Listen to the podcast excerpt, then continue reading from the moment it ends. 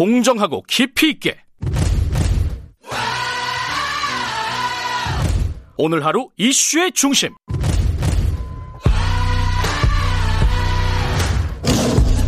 김경래 최강 시사.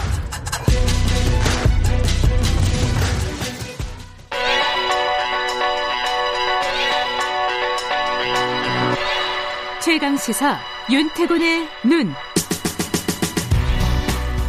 네, 윤태곤의 눈 의제와 전략그룹 더모아의 윤태곤 정치 분석 실장 나와 계십니다. 안녕하세요. 네, 안녕하세요. 이 얘기를 안 할 수가 없겠죠. 예. 어, 정의당 얘기요. 네. 그렇죠. 김종철 전 대표 성추행 직위 회제 이후에 좀 정치적인 전망이라든지 이런 것 좀 해보죠. 네. 예. 뭐 정의당은 지금 뭐 사태를 수습하느라고 안간힘을 쓰고 있지만은 혼란스러운 상황입니다.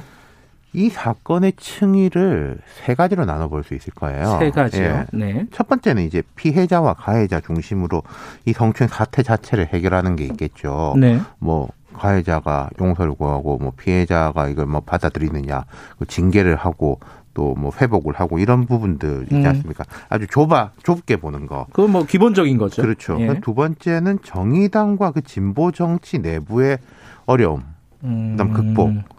세 번째는 이제 정치 세력으로서 정의당하고 국민 전체와의 관계 음흠. 이렇게 한 세 개로 나눠볼 수두 있다는 번째, 거죠. 세 번째는 좀 큰 얘기네요. 네. 자, 첫 번째 부분, 아주 기본적인 부분, 이거는 정의당이 그래도 좀 낫다. 원칙적으로. 이런 예, 얘기 해요. 뭐 사건 공개, 가해자의 사과, 피해자 수용, 그리고 즉각적 직위 해제 및 징계 절차 돌입.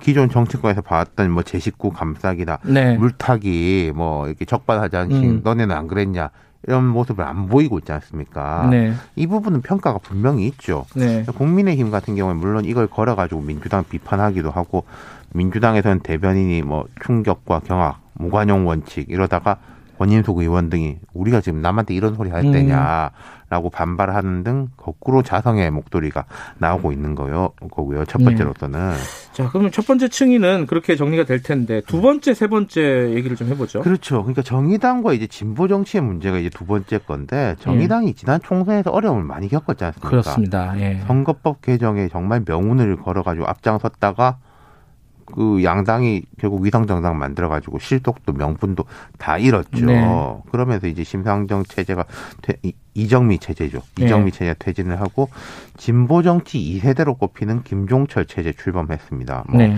70년대생, 90년대 학번 뭐 이런 식의 간판으로 네. 또 장혜영 의원 같은 경우에도 뭐 한국의 오카시오 코르테스다. 그러니까 의정 활동에서 주목을 받고 이제 명쾌한 이제 메시지 등으로 신진보의 좀 상징으로 떠오르려고 하는 이런 새 출발의 이런 안간힘을 막 쓰고 있는 상태였단 말이죠. 네. 이게 와르르 무너져 버린 거죠. 음. 기존에 이제 노회찬 심상정으로 대표되는 흐름에서 변화하고 대출발. 두 번째로는 민주당의 구심력, 그러니까 범 여권 이런 부분에서 또 벗어나려고 하고 있었던 노력들이 있었는데 네. 물론 뭐 그런 흐름이 사라졌다라고 말할 수는 없지만은 리더십이 꺾였기 때문에 지금 네. 음. 구성원 전체가 뭐 상당한 자괴감, 상실감, 열패감 같은 게 휩싸여 있는 거죠. 네. 통상 이럴 때 비대위로 가는데 어제 이야기를 들으니까 이제 부대표 하던 김용기 뭐 대표 권한 대행 그리고 강은미 원내대표 두 사람이 공동 비대위원장을 했다. 근데 뭐 죄송하지만은 뭐 별로 모르는 분들이잖아요. 대중적으로 볼 때. 음. 그러니까 지금 이제 김종철 이후에 아까 말씀드렸던 그런 흐름의 빈자리를 세- 채울 수 있겠느냐. 음. 과거에도 물론 이제 민주노동당 이런 정의당이 어려움을 많이 겪었습니다만은 이게 뭐 NLPD 격돌이다. 그러면 NL이 꺾이면 PD가 올라가고 PD가 꺾이면 NL이 올라가고 이런 게 있었고 또 어떤 게 있었냐면 이렇게 어려울 때는 민주노총이라든지 음흠. 전국 농민의 총연맹 같이 그 당시에는 이제 배타적인 지지 관계를 맺었던 대중 조직들이 있었거든요. 네. 받쳐주는 게 있단 말이에요. 정말 음, 힘들 때는 당이 힘들면 대중 조직이 그렇죠. 받쳐주는. 예. 예. 좀 버퍼존 역할을 하는. 음. 근데 지금 정의당이 그런 관계를 맺고 있는 것들도 아니거든요. 새롭게 대중하고 관계를 정립하는 과제였기 때문에 지금 두 번째 부분 진보 정치와 정의당 자체의 이제 계획이 매우 어렵게 돼 있다 이런 거예요. 세 번째가 아까 말씀하신 거는 국민과의 관계를 말씀하셨어요. 맞습니다. 이게 더 어려울 거예요. 음. 자, 이제 피해자 보호, 가해자에 대한 엄중 징계기 평가받을 부분인데 그 부분이 나오니까 역시 정의당이다. 이런 반응이 다수 대중들한테까지 나올 것이냐. 음. 이좀뭐 아는 분들은 이런 말을 하겠지만은 네. 예컨대 이런 게 있죠. 자, 뭐 어디서 고발을 했지 않습니까? 경찰 수사. 근데 예. 이제 이번 사건에 대해서 피해자는 가해자에 대한 수사를 원치 않는다고 장혜영 의원이 분명히 말을 했어요. 네. 이게 경찰이 주춤거리고 있- 있고 법적으로 성추행은 친고죄도 아니고 여성 운동이라든지 성폭력의 대의를 볼 때 원치 않는 걸 수사하는 건 맞지 않다. 이런 이제 명분이 있는데 근데 이게 원내 정당 대표의 성추행 문제에 대해서는 또 대중들의 관심이 높을 수밖에 없다는 거예요. 그것도 자연스러운 거죠. 사실. 그렇죠. 그럼 음. 이게 뭐 얼마나 잘못했는지 우리가 알아야지 판단하고 정치적 책임을 물을 것이다. 라는 거하고 그러니까 피해자 보호의 대원칙하고 우리가 해결했으니까 네. 바깥에서는 관심을 갖지 마라. 사실관계에 대해서 이런 논리가 약간 중첩되고 충돌하는 부분이 분명히 있을 겁니다. 이건 우리 사회에서 아직 좀 명확하게 해결하지 못한 맞습니다. 문제 부분이에요. 저도 이게. 어지럽더라고요, 이 부분이. 예. 예. 그러니까 이게 뭐 취재를 안 하고 이사 이분들이 아 우리는 이렇게 했다라고 하면 그 그냥 받아들이는 게 맞느냐? 그럼 음. 다른 정당에서 앞으로 이런 일이 벌어졌을 때 아, 우리 이렇게 했어요라고 하면 그럼 또 그거 그대로 인정하고 받아들일 것이냐? 음. 고민되는 지점입니다. 예. 예. 그리고 이번 재보선 같은 경우에는 결국 부산하고 서울시장의 성 문제 때문에 발생한 거지 않습니까? 네.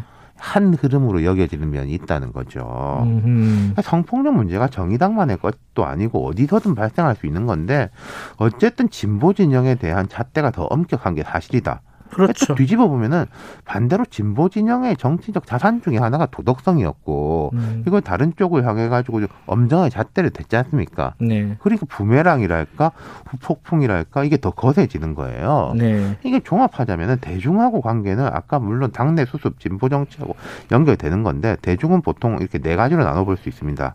그각 정치 집단에서 볼 때는 자기 입장에서 볼 때 지지층, 네. 우호층, 무관심층, 비지지층 말하자면 네. 좀 비토층이죠. 예.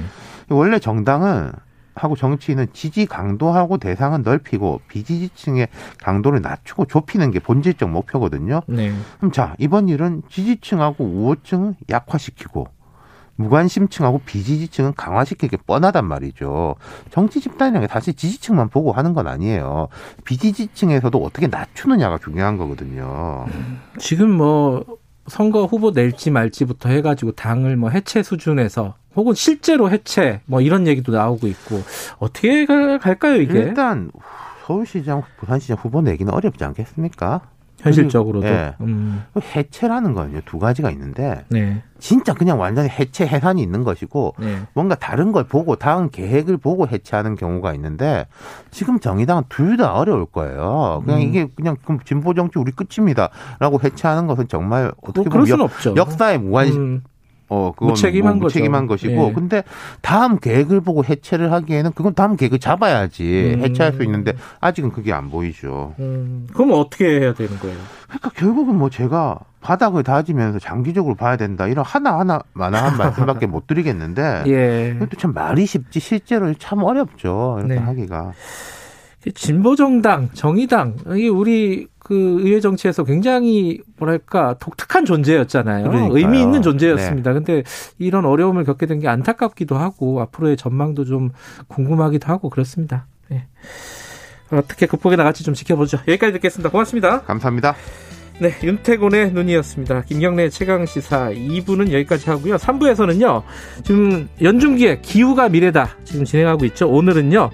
바깥 나라 얘기 좀 해보겠습니다. 유엔 환경 프로그램 법무관과 함께 기후 위기가 우리 생활 그리고 국제 관계에 미치는 영향 자세히 좀 얘기 좀 들어보겠습니다. 일부 지역국에서는 해당 지역 방송 보내드립니다.